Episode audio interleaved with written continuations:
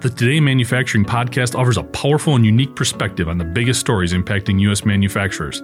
Anna Wells, David Mantey, and Jeff Reinke apply their experience as editors of industry leading brands Manufacturing.net and Industrial Equipment News in providing in depth analysis of the latest headlines. Their insight, along with a mix of humor and human interest, makes Today in Manufacturing a go to source.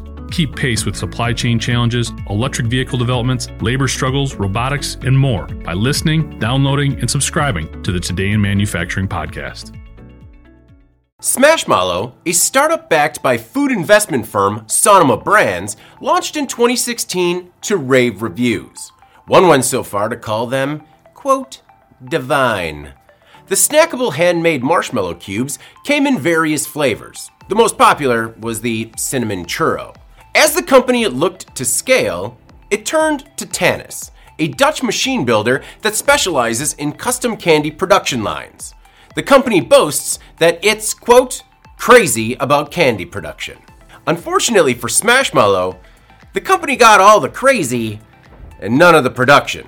Tanis delivered the Smashmallow machine in late July 2019. It cost some $3 million. When it was first installed, the line produced so much toxic dust that a third party consultant said it was an explosion hazard. Employees near the machine also had to wear respirators. According to Braun Hagey and Borden partner David Kwasniewski, which represented Sonoma Brands in a subsequent lawsuit, Tanis didn't fix the dust issue for more than a year, though it was but one of many problems.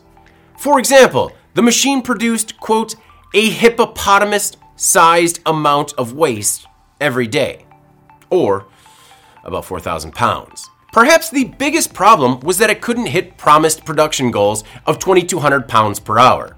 It averaged closer to 844 pounds per hour. According to Kwasniewski, pretty much every significant component had to be replaced or reworked just to get the machine to hit 844 pounds per hour, and the repairs cost another million. The machine also failed to make the products resemble the handmade version of the Smashmallow.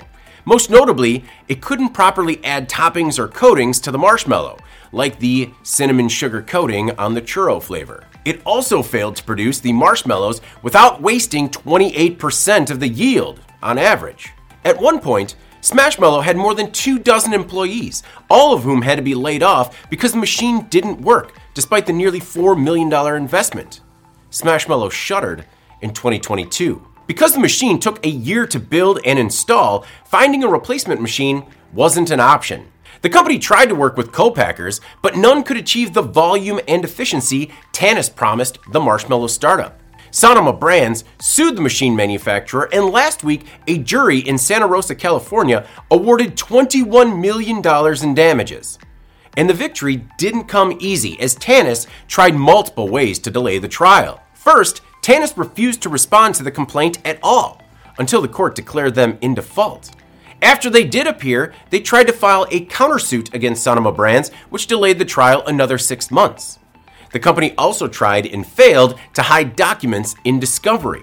Despite the delays, Sonoma prevailed, and while Tanis is located overseas, laws in the Netherlands should make it easy to enforce the $21 million judgment. IEN reached out to Tanis, but they didn't immediately respond to our request for comment. I'm David Mantey. This is Manufacturing Now.